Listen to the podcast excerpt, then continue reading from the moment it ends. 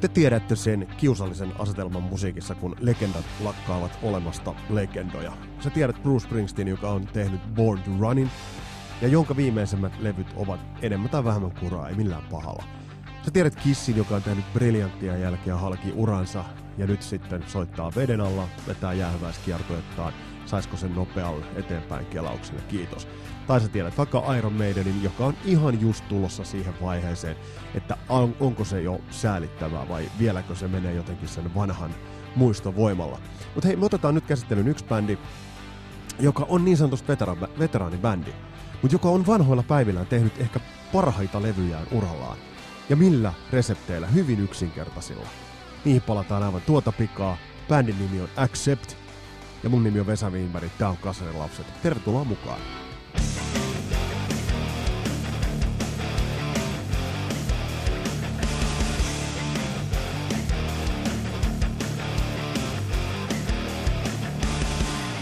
Ja hei, tämä on siinä mielessä juhlajakso, tämä on 30. jakso, tätä vähän sietää loimottaa. 30 jaksoa on kuitenkin jo semmoinen merkkipaalu, että, että se antaa vähän osviittaa siitä, että tätä on tehty ja tätä tullaan tekemään ja totta kai tätä tullaan tekemään paljon herkkua tulossa. Muun muassa ensi viikolla meillä on todella herkullinen vieras. Meillä on nimittäin Samuli Putro vieraan. Mä tässä nyt asettelen tuolejakin, jotta mä pysyn tässä aloillani. Varmasti Suomessa huomasitte tuossa hiljattain Hirtehisen Saapasjalkarok 86 mainoksen. Silloin 10-vuotis juhlafestari Tavissi Pihtiputaalla. Siellä soitti kaikki ton ajan kovimmat. Siellä oli Popeda, J. Karjalainen, anteeksi, onko tämä siis vuoden 2009, ei 19, esentään, no, siellä oli siis Popeda, J. Karjalainen, Sielunveljet, Knights of Iguana, Smack Mamba, Melrose, Bogart Company, Juisel, June, Juliet Jonesin sydän, Juise Leskinen ja Metallica. Siinä kun Sielunveljet ö, sai kamasa settissä varttia vaille kuusi, niin siellä varmaan sitten Metallikan teknikot laittoivat hösseliksi ja sitten varttia vaille seitsemän Metallica käynnisti koneet ja Oha se ollut hienoa, kun Pihtiputaan yössä on Batteryn teema kajahtanut eetteriin. Toi on aika jotenkin ajansa ilmiö, mutta tämä on käsittämättömintä siltä saralta. Miettikääpä tätä asiaa näin. Tämä on viides päivä seitsemättä. Viides päivä heinäkuuta. Master of Puppets on ilmestynyt maaliskuussa. Saman vuoden maaliskuussa. Siis ei mikään eka demo tai killemall tai mikään, mikään tällainen, vaan Master of Puppets, jota siis pidetään ton genren yhtenä isoista, isoista äh, tabernaakkeleista, jota edelsi Ride the Lightning, jota edelsi Killemall. Ja vuonna 86 bändi oli Pihtiputaalla. Ja ei tosta mennyt aikaakaan, kun bändi sitä alkoi kiertämään jo todella isoja lavoja maailman mantereita ja, ja, ja stadioneita. Ja kyllähän se eurooppalaista katsonusta se on vähän vaikea ajatella näin, mutta kyllä And Justice for All oli se, joka Amerikan markkinoilla breikkasi ton bändin isosti ja oli oikeastaan se läpilyöntialbumi siellä, koska se oli, vei bändin tohon ähm, stadionsarjaan johtuen pitkälti muun muassa tuosta 88 ähm, Monsters of Rock kiertueesta, joka, joka tosiaan esitteli Scorpionsin Metallican Van Halenin, Dokkenin ynnä muut, ynnä muut isolle kansalle. Eli siinä mielessä, siinä mielessä ää, se suur menestys oli vasta tulossa, mutta 86 vetivät Pihtiputaalla ja sitten heti kun Metallica lopetti, niin kakkoslavalla aloitti Tanna. Eli tämä kuvaa mun mielestä niin kuin todella, todella hyvin. Nyt mennään itse asiaan, pyöräytetään Niko Kudion tekemä briljantti, briljantti tunnari ja siirrytään käsittelemään pääaihetta, siirrytään käsittelemään bändiä nimeltä Accept.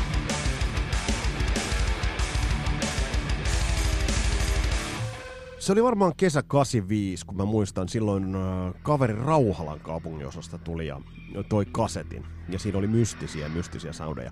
Tuollahan se oli, oli nämä niin sanotut kaupunginosabändit. Meidän Suuliskassa tykiteltiin ja Sunilassa Iron Maiden ja Mötley Crue, ja sitten Rauhalassahan oli Quiet Riot ja Accept isoja. Että vähän kun oli siinä mielessä eksoottista, oli tiukat reviirit, mistä pidettiin, ja niistä pidettiin kiinni. Kaveri tuli ja laittoi kassun koneeseen. Mulla oli bändi tuttu. Muun muassa OK-lehti oli jossain siinä 84 kirjoittanut Acceptistä, että bändin musiikki on kuin työtäisi jääpiikin selkärankaa. Ja sitähän se on. Tuossa taustalla muuten se on intro, joka on Tchaikovskin äh, Marssista otettu. Eli Slaavien Marssista. Sikäli hieno poiminta. Ja tot klasari löytyy lisää. Mutta mä muistan, kun tää laitettiin käyntiin, ja se fiilis tätä kuunnellassa, se oli huikea. Ja on tää edelleen. Kuunnelkaa, miten tää lähtee.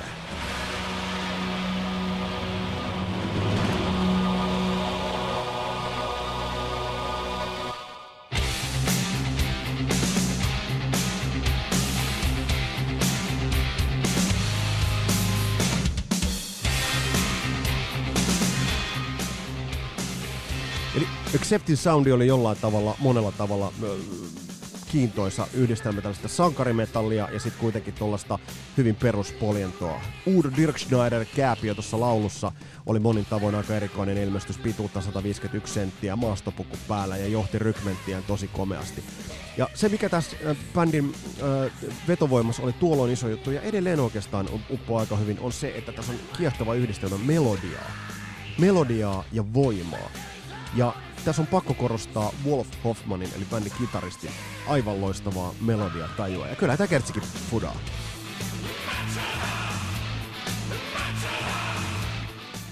Mutta bändin oikeastaan uraa kun katsoo, niin tämä on aika tyypillinen saksalaisbändi. Eli siis noudattelee sellaisen saksalaisbändin sellaista uraa, uraa niin kuin monellakin tapaa. Tätä voi verrata vaikka The Scorpionsiin. Äh, myös äh, Accept, tämä tekisi mieli muuten lausua Accept, koska niinhän se silloin junnuna lausuttiin. Bändin äh, ura alkoi jo 60-luvun puolella, ja tätä bändi oli perustamassa Udo Dirkschneider ja Michael Wagner. Ja monet saattavat äh, tunnistaa Michael Wagnerin nimen siitä, että, että hän on tuottajana repinyt kannuksiaan. Ja kun tullaan tekemään toi tuottajajakso, niin otetaan Michael Wagner siinä yhteydessä tarkempaan syyniin. On tehnyt nimittäin huikean määrän todella tunnettuja levyjä. Ja mä itse asiassa tästä on kauan, kun mä itse vasta havaitsin, että Michael Wagnerin ura menee tonne. Eli siis Acceptin peru, perustajajäsen. Ja sieltä sitten lopetti ja jäi tuottamaan bändiä. Tuotti myös Acceptia tosiaan, mutta tämä yhteistyö ei, ei oikeastaan ollut hirveän hedelmällistä ja sitten ura vei muualle. Tästä tullaan nyt siihen Wolf Hoffmanin nerokkuuteen, eli tämä melodisuus kitarassa ja täällä tulee se herkkupala. Tää oli niin hieno on edelleen. Kuunnelkaa tästä.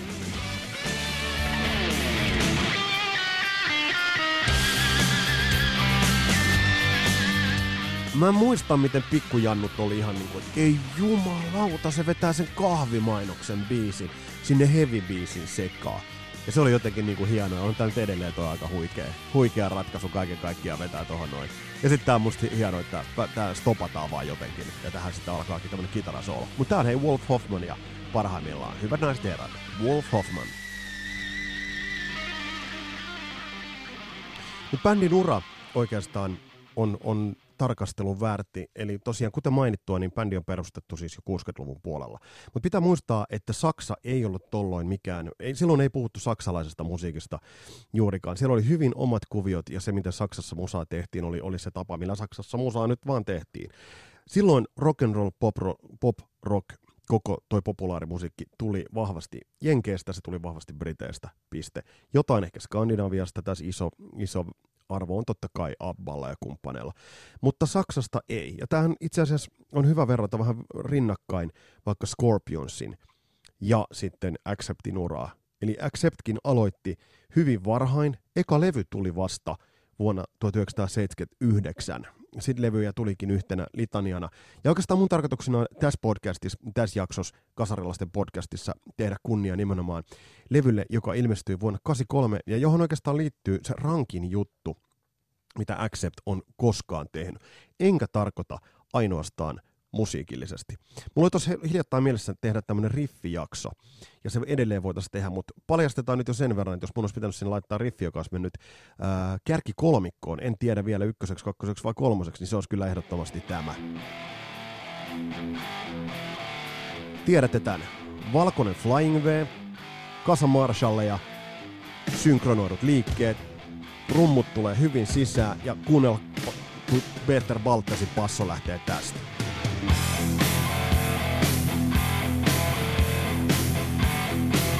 Eli tämähän on totta kai 83 ö, ilmestyneen Balls to the Wall-levyn nimibiisi Balls to the Wall. Mutta tähän liittyy oikeastaan se juttu, mistä mä halusin teille puhua tässä podcastissa. Mä en halua sotkea politiikkaa ja rock'n'rollia. Ne ei kuulu yhteen yksinkertaisesti. Tai joku voi niitä sekoittaa, mutta mä en sekoita. Mutta mä löysin mielenkiintoisen yhtymäkohdan tai näiden kahden asian välillä. Tai oikeastaan sen, että mitä Accept teki vuonna 83. Te tiedätte tämän levyn kannen. Tässähän on semmonen miehekäs reisi, sellaiset nahka nahka äh, stringit sillä miehellä kädessä, nahkatakki päällä ja käsi puristaa sellaista salibändipallon näköistä tai mandariinin näköistä juttua siinä tiukasti. Boss to the wall, että se on ottanut jonkun kasseista kiinni. Tämä biisihän kertoo ikään kuin vapautumisesta, kun orjat lähtevät. Ja tästä tulee se, kuunnelkaa noin kööri, köörilaulut tähän kohtaan. Miksei näitä ettei enempää bändiä?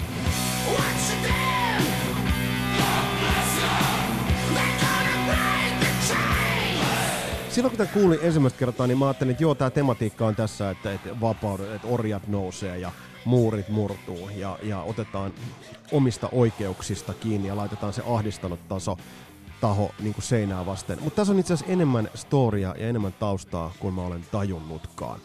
Kun tarkastelee ton levyn biisejä Balls to the Wall, London Leather Boys, joka kertoo prätkäjätkistä nahkaan pukeutuneista kundeista, ja Love Child, ja kun ne lyrikat lukee tarkemmin, niin siinä tulee se hyvinkin selvä, ja ei sitä ole mitenkään peitelty, öö, rakkautta etsimistä miehistä, jotka etsivät sitä toisista miehistä.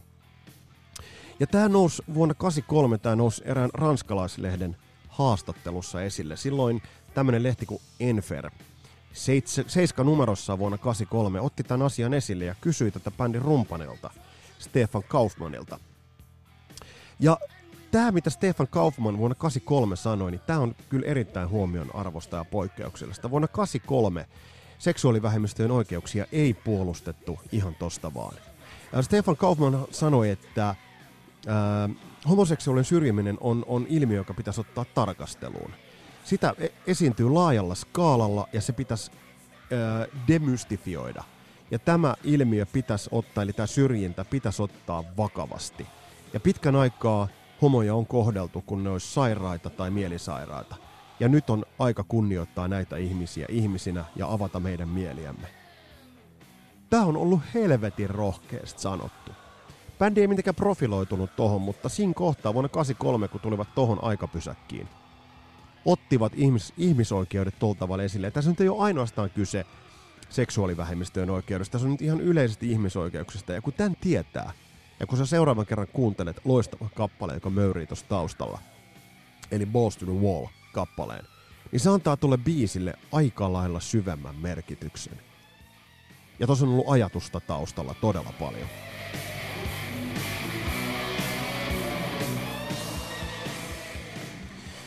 Kasarilaisten yksi sellainen missio on nostaa bändejä ja levyjä esille, ja mä, mä sitä teen erittäin mielellään, ja teen myös tämän, tämän bändin osalta. Mulla tässä tarkastelussa on tuon bändin oikeastaan se semmoinen kultainen levyjen kolmikko, tuolta kultavuosit 80-luvulta. Tässä on 83 ilmestynyt Balls to the Wall, 85 Metal Heart ja 86 Russian Roulette-levyt.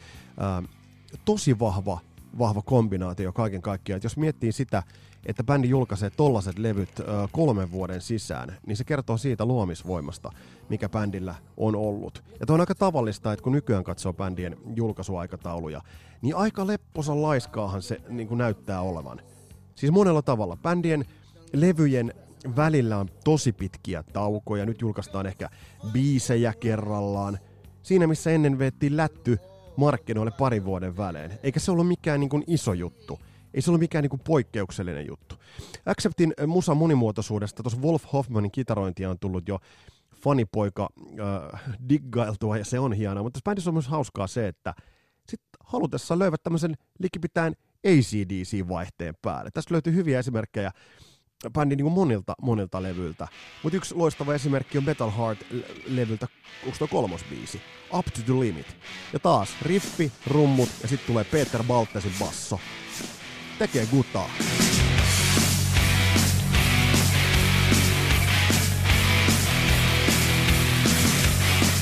En tiedä, huomaako monet, mutta eikö tule vähän Airborne mieleen? Et siinä missä Metal Heart-biisissä on sävyjä, josta joku Halloween saattoi hyvinkin ottaa ainesosia Keeper of the Seven Keys-levyn tekemiseen, niin tässä on ihan selviä, että tämä voisi olla Airbornen miltä tahansa levyltä. Tai ehkä vähän niin kuin voi ajatella, että tässä kohtaa Accept on ottanut mallia ACDCin suunnasta, eikä siinä mitään väärää. Eli, eli, eli tavallaan yhdisti kahta genreä aika herkollisella tavalla. Ja toki toi Udo Dirkschneiderin laulu oli aika merkittävä tekijä tässä. Eli, eli nimenomaan tuo raspiääni, hän nyt vertautuu tuonne Brian Johnsonin suoraan. Ja hyvin, hyvin, hyvin onkin äh, saman, saman niin kuin vokaalirangein. Mutta taas, isot köörit, iso kertsi. Ja kyllä kulkee.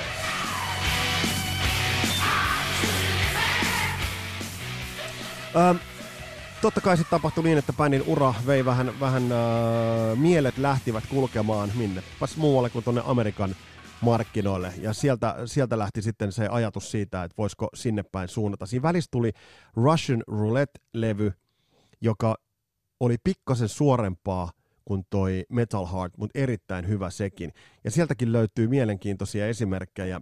Nämä olisi nykyään vähän vaarallisia juttuja, minkä kanssa flirttailla. Miettikääpä heavy joka tällaista militaristista vivahdetta toisi musaan näinkin selvästi, kuin mitä Accept toi esimerkiksi uh, Russian Roulette-levyn päätösraidalla Stand Tight, joka on kuitenkin tämmöinen kunnianosoitus veljeydelle ja tavallaan rivissä seisomiselle. Et siinä mielessä niin tämä on aika mielenkiintoista. Ja olihan bändin niin habituskin, oli laulajalla maastopuku ja oliko kitaristeilla vähän tällaista sitten enemmän tällaista upseerin vermettä. Mutta kaiken kaikkiaan bändi brändäsi itseään äärimmäisen hyvin, biisit olivat hyviä, tuotanto jaksaa ihastuttaa. Bändin tuotannon taso 80-luvulla on ollut erittäin, erittäin hyvä ja ollut huomattavasti valovuosia edellä hyvin monia artisteja. Eli, eli jos katsoo levyjä, niin esimerkiksi Jenkeissä monet monet levyt äh, soundeiltaan saattavat olla olleet tohon aikaan hyvin vaihtelevia ja hyvin, hyvin äh, tänä päivänä ajastaan jääneen, mutta tämä Acceptin soundi ei ole pahasti vanhentunut ja mä lasken sen ehdottomasti kyllä plussaksi. Ja tästä lähtee tää kertsi. Onhan tää, onhan tää nyt vaan jotenkin niinku hienoa.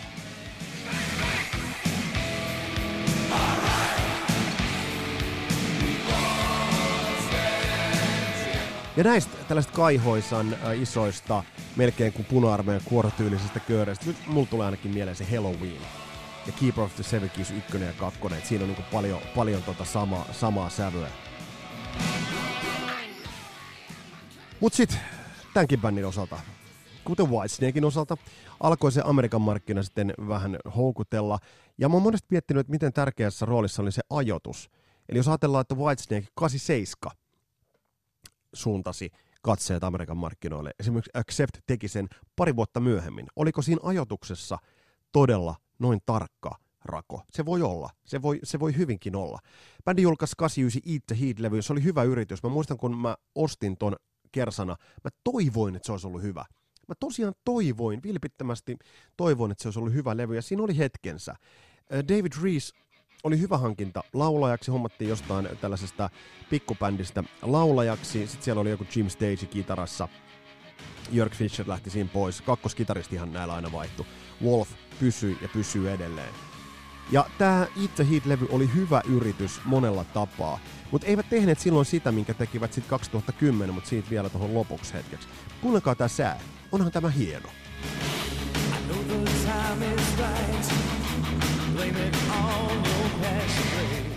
Eli tämäkin on osoitus siitä Wolf Hoffmanin pistämättömästä melodiakynästä. Se on todella todella vakuuttava, eli se on kyllä kantanut bändiä ja kantaa edelleen.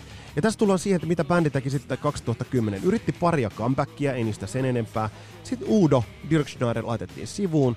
Bändi hommasi nuoren tuottajan, en muista nyt sen kaverin nimeä, mutta se läksy bändin ukolle oli ollut se, että tos on teidän vanhat levyt, kulta-ajan levyt, oli iskennyt Boss to the Wallit ja Russian Roulettet käteen, sanoi, että kuunnelkaa noita, kuunnelkaa noita, kuunnelkaa mitä te siellä teette, ja mitä te sieltä sitten niin otatte musiikkiin ja tehkää se sama uudestaan.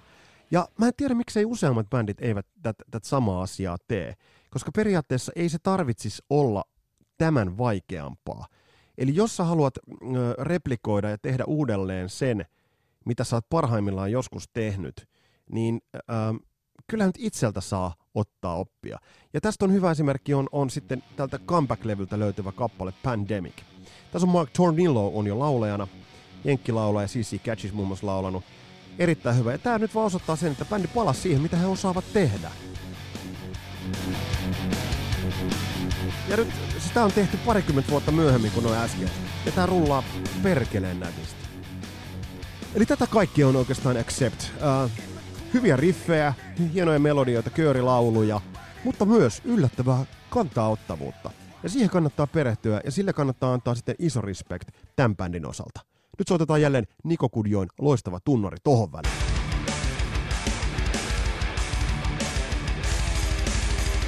Ensi viikolla hei, meillä on Kasarilapsissa juhlapäivä. Meillä on vieraana Samuli Putro, kasarilapsi, muuten hänkin, vaikka ehkä tuosta ihan raskaammasta rockista ja raskaamman, raskaamman rockin puolelta, mutta kuullaan muun muassa, mitkä olivat hänen idolit ja mitä tykkää Blackie Lawlessista.